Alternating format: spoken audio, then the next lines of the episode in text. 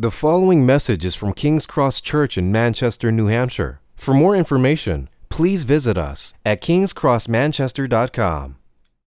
Psalm chapter 51. We'll just begin by reading the passage this morning. Have mercy on me, O God, according to your steadfast love. According to your abundant mercy, blot out my transgressions, wash me thoroughly from my iniquity, and cleanse me from my sin. For now my transgressions and my sin is ever before me. Against you and you only have I sinned and done this evil in your sight, so that you may be justified in your words and blameless in your judgment. Behold, I was brought forth in iniquity, and in sin did my mother conceive me. Behold, you delight in truth in the inward being, and you teach me wisdom in the secret heart. Purge me with hyssop, and I shall be clean. Wash me, and I shall be whiter than snow. Let me hear joy and gladness. Let the bones that you have broken rejoice. Hide your face from my sins and blot out my iniquities. Create in me a clean heart, O God, and renew a right spirit within me. Cast me not away from your presence, and take not your Holy Spirit from me. Restore to me the joy of your salvation, and uphold me with a willing spirit. Then I will teach transgressors your ways, and sinners will return to you. Deliver me from blood guiltiness, O God, O God of my salvation, and my tongue will sing aloud your righteousness. O Lord, my open my lips, and my mouth will declare your praise. For you will not delight in sacrifice, or I would give it. You will not be pleased with the burnt offering. The sacrifices of God are a broken spirit, a broken and contrite heart. O God, you will not despise. Do good to Zion in your good pleasure, build up the walls of Jerusalem. Then you will delight in right sacrifices, in burnt offerings and whole burnt offerings. Then bulls will be offered on your altar. Let's pray. Gracious Father, we do thank you so much for the opportunity to meet together today. We thank you for this psalm. Lord, I thank you personally for what it's meant to me at times in my life. Lord, where sin has just crept in and seemed to take control, discouraged me. God, it's something I've been able to turn to and pray, even word for word at times. Lord, and find peace in your mercy. I pray that you'd help us to find that this morning, that you'd make our sin real to us. Lord, but your mercy would overcome that. I pray these things in your holy and precious name. Amen. This is actually one of my favorite Psalms. Um, like I said, I, I've turned to this Psalm probably more so than any other Psalm. Um, times of indwelling sin where, where there's just moments in my life or periods in my life where honestly, where I would have even questioned my salvation, the psalm has just been a comfort to lean on. It's something that I've turned to and prayed before. It's something I've written on. It's something I've thought about. Um, it's probably something I turn to on a regular basis, uh, even still. It's one of the only psalms where we can, we can take what is written and really write in the text it says to the choir master, a psalm of David, when Nathan the prophet went to him after he had gone into Bathsheba, and we can draw it right back to another story in the Bible. And so we're going to do that this morning. I'm not going to read the entire thing by any means because of time, but you can turn to first or second Samuel chapter 11 if you'd like and kind of just follow along. But I want to get into the story a little bit about what's causing David to write this psalm. It's probably one that a lot of us are familiar with, and I'm sure it's one that some of us aren't familiar with. But 2 Samuel chapter 11 describes this time as a time when kings would go out to battle, and David stays behind in the kingdom in Jerusalem and he's walking around on his roof. And he's looking out over his city and he sees a woman bathing on the roof. It was customary in that day for that to happen. Probably not a place David should have been, I assume. It was probably just knowledge that David shouldn't have been up there. But he was. And he was looking around and he sees this woman and he inquires about the woman. And one of his men says, Oh, that's Bathsheba. Um, we know who she is. It's Uriah's wife. And David basically demands that they bring Bathsheba to him and then they have an affair. David sends her home. Bathsheba writes back not too much longer, uh, long after that and says, I'm, I'm pregnant. I have a child now. So David sets this plan into motion to basically try to erase the fact that he's committed this really um, private sin. And his plan is that he is going to say to the commander on the battlefield that he needs to take Uriah the Hittite, put him into the worst position on the field, put him right at the thick of the fighting. And then when the battle is at its worst moment, when it's at its hottest, when it is the most dangerous, draw everybody else back and just leave Uriah there stranded. So David's captains do this. And as a result, um, probably not something David had considered, many of his good friends die. If you, if you read in chapter 11 towards verse, uh, somewhere between verse 14 and 21, you'll see that it refers to a group of men as David's servants. I mean, it's, it's the Israeli army, it's, it's all David's servants, but it, it's calling out a specific group of people as David's servants. And, and these men would have been referred to in other parts of Scripture as David's mighty men. Uh, his, his, his posse, his homeboys, it's his group that he's trained with and learned with and fought with. They've been with him for years. These guys were with him when Saul was chasing David, well before he was king. And as a result of David's sin, as a result of David's evil plan, many of these people die. Says several of your servants, Uriah being one of them. The fact that David, it just stood out to me, the fact that David knew Uriah personally and, and did this just kind of adds that much more realism to this. So word goes to David, and he says, in case David asks why, why on earth would we have gone so close to the wall, just remind him that Uriah died to ease his anger. It kind of gives you a little bit of insight to the, to the spiritual status of where David, the emotional status that David's in right now. It would please him the death of these other men would please him to know that Uriah ultimately died to cover up his sin. So, chapter 12 rolls around, and God sends his prophet David to talk to, no, sorry, prophet Nathan to talk to David. Nathan approaches David with a story about a poor um, sheep herder who has a, uh, I believe, one lamb and a rich man comes into town who has many and decides to take the one lamb from this poor man. And Nathan, for all intents and purposes, says to David, What would you do in this situation where this man stole this lamb and slaughtered it? And David says, This guy has to die. Eh, this guy has to die. And, and this man who was had this lamb taken from him must be restored fourfold. And Nathan looks him in the eye and says, You are the man. You are the man. He kind of pulls a gotcha on him. So, this is not prescriptive for how we approach people about sin in the church. We shouldn't be coming at you with gotcha moments of like, hey, you know, there's a story of this guy who, you know, slipped some money out of the offering plate. What do you think we should do? It was you! You know, it's just not something we're supposed to be doing. Uh, keep in mind, this is not in a church context. This is a, a, prophet of God. Old Testament prophecy being vastly different than New Testament prophecy. Please keep your words of judgment for the people of God in this church to yourself. We don't want them. Um, probably won't believe them. We reserve that for words of encouragement, edification. But David pulls this, Nathan pulls this gotcha moment. I'm almost done talking about Nathan. I can stop mixing their names up. Nathan pulls this gotcha moment on David. And David is hit with the realization of what he has done.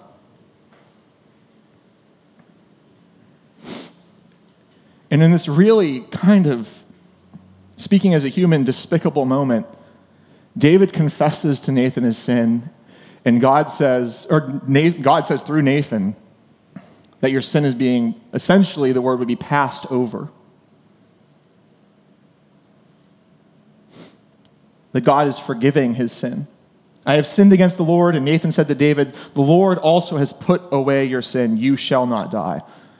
And he follows it up with, Nevertheless, you're, you're, the child's going to die. There's going to be consequences, there's going to be results to your actions. But it's, it's almost heinous as a human to think about the fact that Bathsheba was hurt, Uriah was murdered, Uriah's family was hurt, David's friends were killed, David's friends' families are missing their fathers, their brothers, their sons, and God just passes over his sin.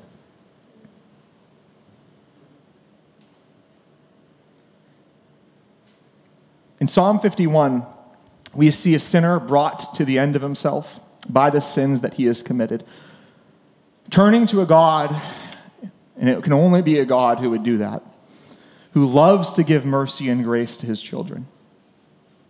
David is expressing his feelings in language and on levels that gives us insight to his view of his own sin, only speaking more assuredly of the mercy of God than he is of his own sinful state.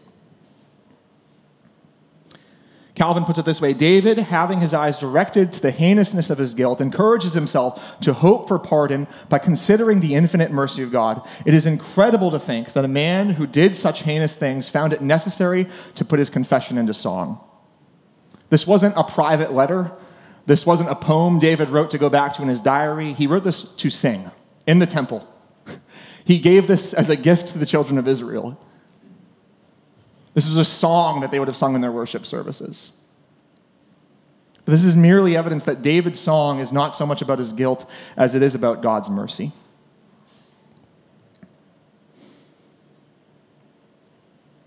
I think guilt is something we all struggle with, it's something we all deal with. Uh, and it's confusing about how we as Christians should approach it, especially in today's day and age when there's so much teaching coming from all different directions. Uh, I hear a lot of uh, teaching that would seem that we're supposed to ignore our guilt and just accept who we are in Christ, which is we are true. We are supposed to be standing on who we are in Christ, absolutely. But this passage does not paint guilt as something to be avoided. It does not exclude brokenness and guilt from the Christian life. That's not the hallmarks of a Christian. That you don't get discouraged, that you don't feel rotten over your sin, that you never feel shame. Rather, the hallmarks of a Christian life become visible when these things enter into your life in how you deal with them, in how you exemplify a connection to Jesus, in how you think and act and deal with discouragement and guilt through these times. Salvation is not a promise of no sin, no bad feelings, no consequences or repercussions, but rather a promise that forgiveness, help, intercession, and ultimately victory in facing these things is sure.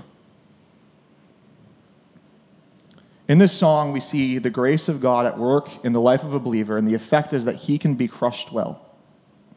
He can navigate his guilt well because he knows very well the source of his salvation. So let's just go through this passage. I'm going to go through pretty quickly because there's a lot to cover. There's really four things that we see here about how we can approach God in our guilt, how we can approach Him in confession of guilt, how we can seek healing of our guilt from Him. And the first one is to own up to your sin verses 1 through 6 Have mercy on me, O God, according to your steadfast mer- love, according to your abundant mercy. Blot out my transgressions.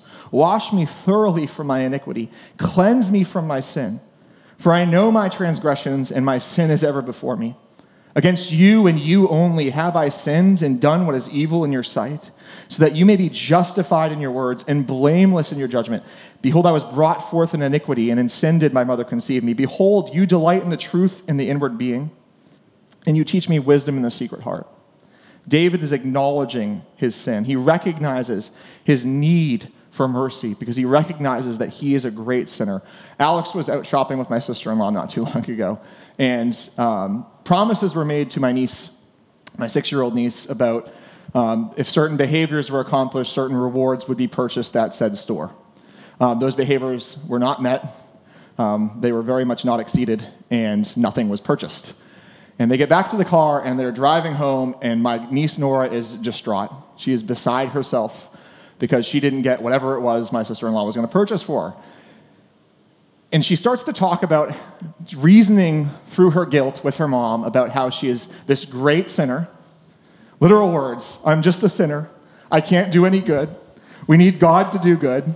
I just can't do good without God. Better Calvinist than I'll ever be, my six year old niece but just recognizing her depravity. And I think we've all had those moments. It's utterly embarrassing when they're public, when you have to admit to somebody that I didn't really think I was this way, but I'm actually a terrible person, and you kind of received the brunt of that. And David's doing this here. He's owning up to this sin. And he does this first by recognizing and turning to the fact that he needs mercy. David, in broken desperation, turns to the mercy and love of God. He is a man that understands the depths of his sin and has turned to the mercy and love of God, according to your love and kindness, according to your steadfast mercy. God, my sin is so great, I need to call out to the very extreme of your kindest attributes. I need the full brunt of your goodness and mercy. He's understanding his sin. He also recognizes that his sin goes very deep. Wash me thoroughly in older versions, that would have been translated multiply to wash me. Literally, wash me several times. This is not to accuse God of having some sort of difficulty with cleaning us. Like, it's not a problem for God to forgive our sin, to wash us. He doesn't have difficulty in doing those things. This isn't about the exertion or the effort that God is going to have to go through, but rather that the stain on his conscience is deep. David's sin has crushed him. It has left a mark that he can't shake. It's something that dirties us as believers, not in any internal sense, but in temporal sense. We are removed from our affections for God and his goodness by our sin. Verse 3, he lets us know he has thought and continues to think on his actions. These are all ways that he's recognizing and owning up to the fact that he's a sinner. He says he's continually thought about his action. I know my transgressions, my sin is ever before me. It's continually on his mind. He gives us this word for it's the cause by which he seeks God's mercies. Because these things are on my mind, because they're weighing heavy on me, I'm seeking you out. I do want to say here that God is gracious to not make us get to the point where we feel utterly terrible about our sin before He forgives us. I think we've all experienced that as a reality in our lives. Oftentimes, He brings brokenness to us, He brings guilt to us through other means. He doesn't wait for us to get there. That's the gospel. He breaks down our own strongholds. David is simply showing us that he does and has allowed his guilt, by the grace of God, to have an effect on his heart and mind. David also recognizes that his sin is ultimately against God. This is not to say, this is not to say that his sin did not affect Bathsheba in any real way. Um, it's, it's, not, and it's not to say that it didn't affect Uriah or Uriah's family or the baby but rather to show that when we sin against others, when we sin against God's image bearers, we are ultimately sinning against God Himself. Look at verse 4, the, the, second part, that you may be justified in your words and blameless in your judgment. To me, this is a very confusing phrase. Against you and you only have I sinned and done what is evil in your sight, so that you may be justified in your words and blameless in your judgment. We do see this quoted elsewhere. Romans chapter 3 verses 3 through 4. If you want to turn there very quickly, we won't stay there very long. Romans chapter 3, verses 3 through 4. What if some were unfaithful? Does their faithlessness nullify the goodness of God? Or sorry, does their faithfulness nullify the faithfulness of God? By no means. Let God be true, though everyone were a liar. As it is written, that you may be justified in your words and prevail when you are judged. God, when you are judged for how you judge, when you are judged by your words, you will be just and you will prevail. This is the sense. It's a quote directly from Psalm 51. He continues this thought in, in verse 21 of Romans chapter 3. But now the righteousness of God has been manifested apart from the law, although the law and the prophets bear witness to it. The righteousness of God through faith in Christ in Jesus Christ for all who believe, there is no distinction. For all have sinned and fall short of the glory of God, and are justified by his grace as a gift through the redemption that is in Christ Jesus, whom put forward as a propitiation by his blood to be received by faith. This was to show God's righteousness, because in his divine forbearance, he has, and this, these words, again, it's a repetition from what was going on in 2 Samuel chapter 12, he has passed over former sins. It was to show his righteousness at the present time so that he might be just and the justifier of the one who has faith in Jesus. How can God forgive wicked sin and still be just? Because he provides the payment for that sin himself through his son. Lastly, he recognizes that his sin nature is in direct contrast to his spiritual. Look at verse 5. Behold, I was brought forth in iniquity and in sin did my mother conceive me. Behold, you delight in truth in the inward being, and you teach me wisdom in the secret heart. David is recognizing his depravity, his sinful nature, in direct contrast to what God desires for his being. God, I am this, you desire this. I am evil from birth. Sin is a part of my nature, all the way back to Adam. It's something I continually do. But you delight in giving truth in my inward being. You delight in burying your word into my heart. You teach me wisdom in the secret heart. You let me see that sin. You let me feel that guilt as a connection to who you are. As David, we can continue to delight in God's cleansing mercy by owning up to our sin. Also, number two, we can believe that God, believe that Christ owns our sin. David's going to make a few references in this passage or has made a few references in this passage that draw back to ceremonial law. This is the first one. Purge me with hyssop, and I shall be clean. Wash me, and I shall be whiter than snow. Let me hear joy and gladness. Let the bones that you have broken rejoice. Hide your face from my sins and blot out my iniquities. Purge me with hyssop. Hyssop would have been a, a, a branch, um, it had a certain smell to it. They would have used it um, if there was mold in your house, it was against Levitical law to have mold in your house. You would clear out the house, they would cleanse the house. The priest would literally come to your house because it was moldy. Um, and then like signify that it was clean by wiping stuff on the doorpost with hyssop. Same thing when a leper was cleansed. They did this ceremony involving bird's blood and hyssop and a bunch of different things, like a red strand, and they would shake that over the leper who had just been cleansed to show that he was clean.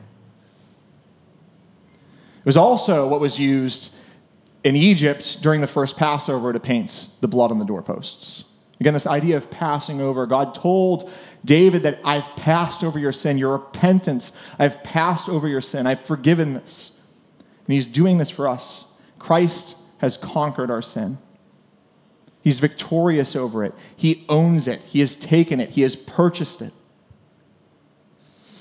David is saying here, Christ, you are my great high priest, and you can declare me clean, guiltless, free from the penalty and power of sin.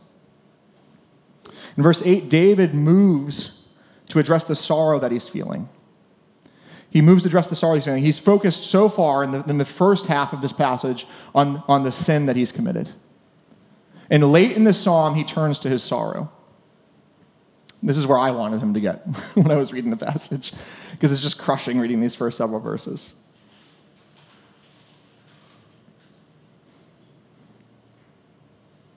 He's allowed sorrow to do, it, do its work. That is, he starts with his sin and moves to his sorrow. This is a mark of true repentance on David. David now wants to move past the brokenness and once again be satisfied with the goodness and grace of Christ. I want to point out really quickly the words that David's using.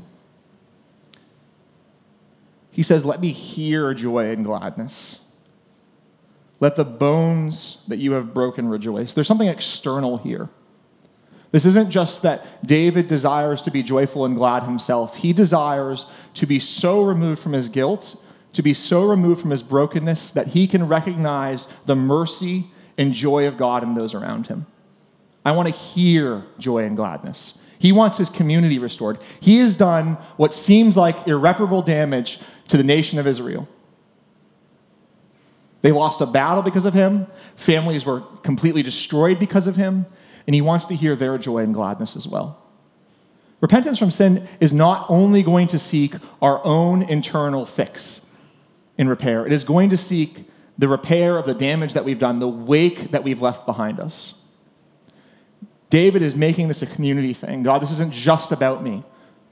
It's one of the ways we know David's not just trying to earn forgiveness here. He desires to hear that his sin's damage has been repaired in those around him.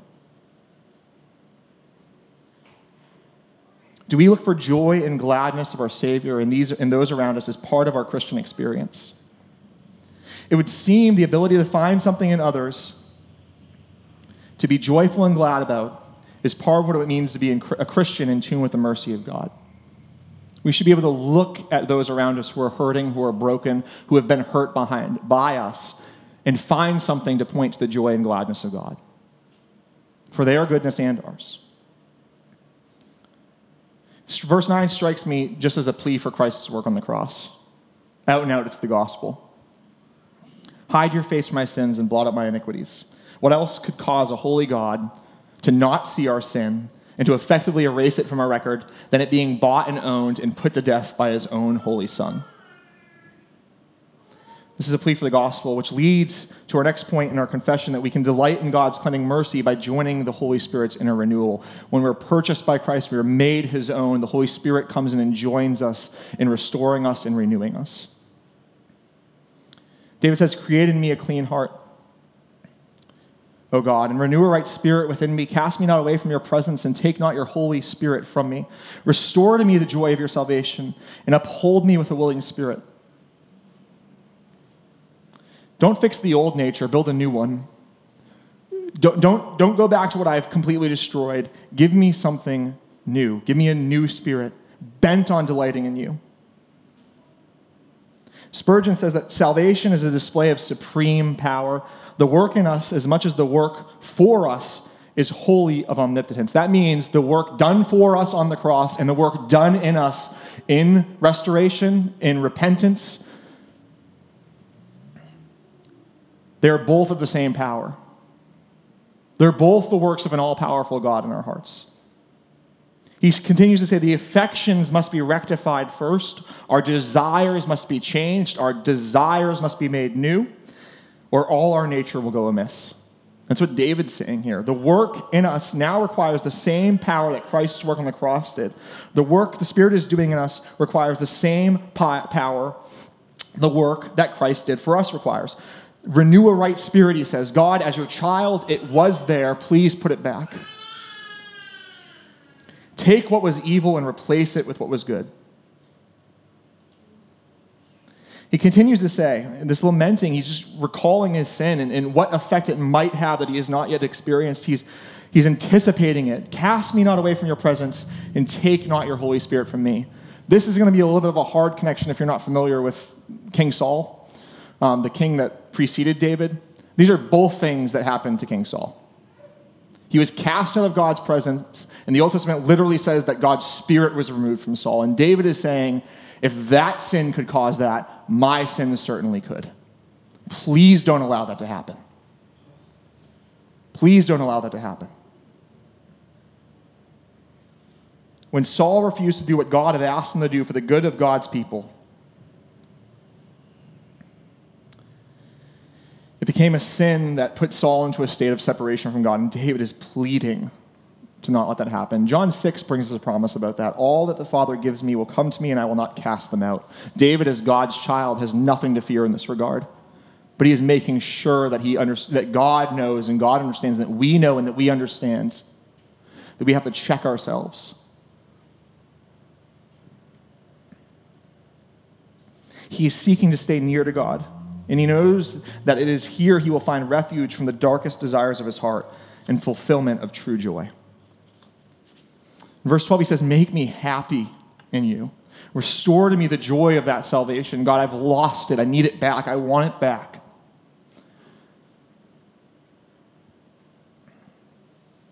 You've done a work in breaking these bones and bringing me back to you. I, I want my joy back. Uphold me with a willing spirit Jesus desires joyful worship from joyful people who find their joy in him. He desires joyful worship from joyful people who find their ultimate source of joy in him. Restore this joy to me.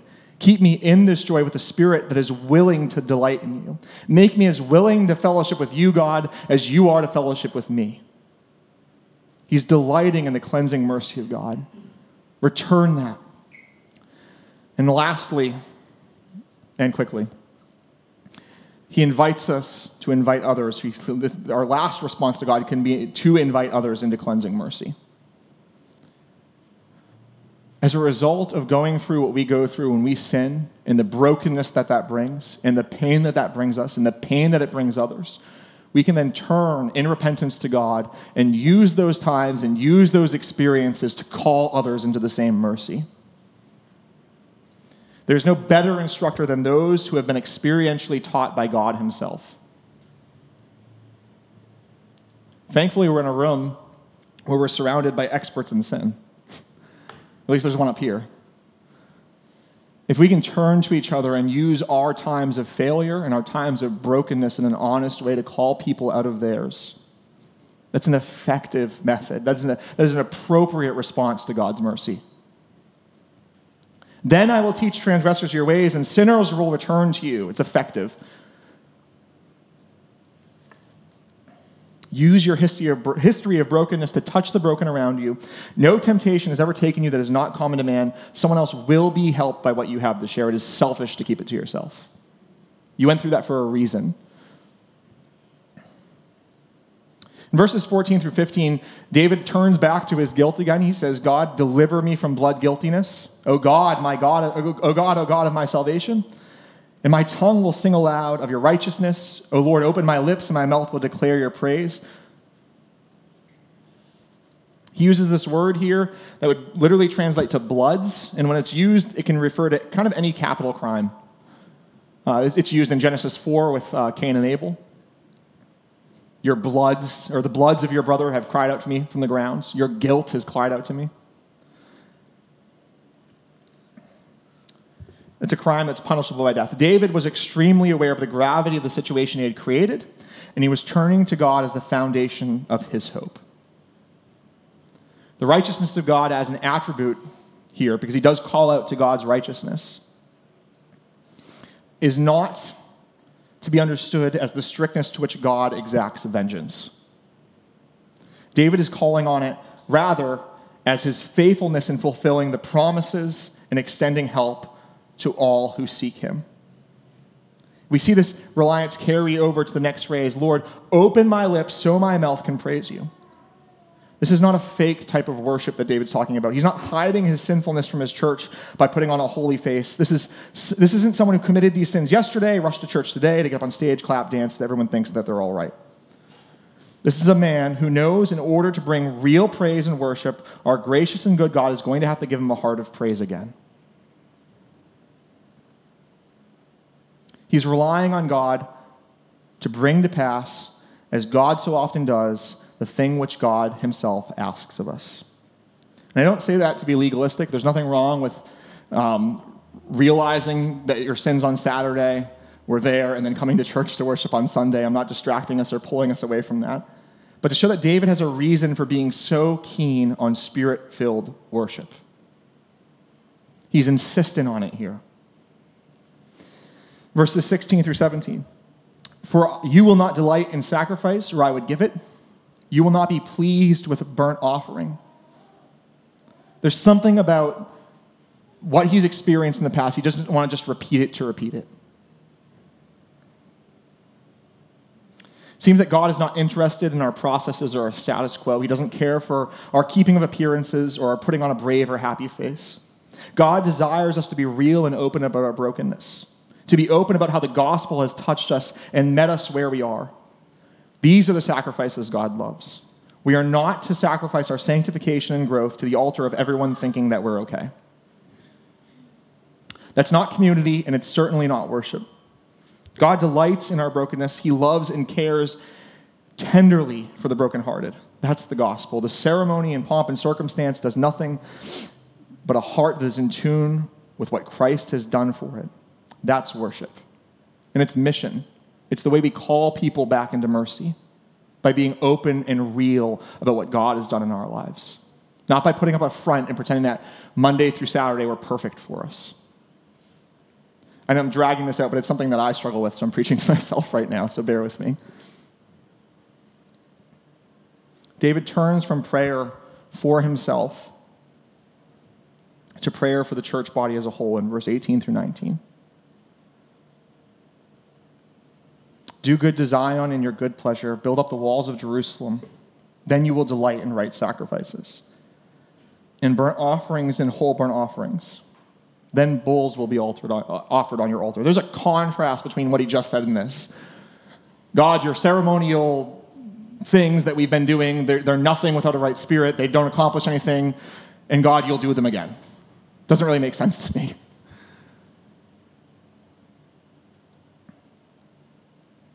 Build the walls of Jerusalem. At this point, Jerusalem's already built.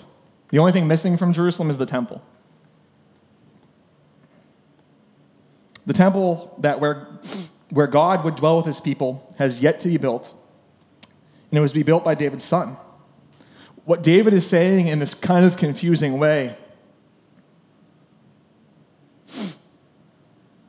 is in spite of the destruction that my sin has done, Continue to do good to your people, God. keep the promises that you have made through my line.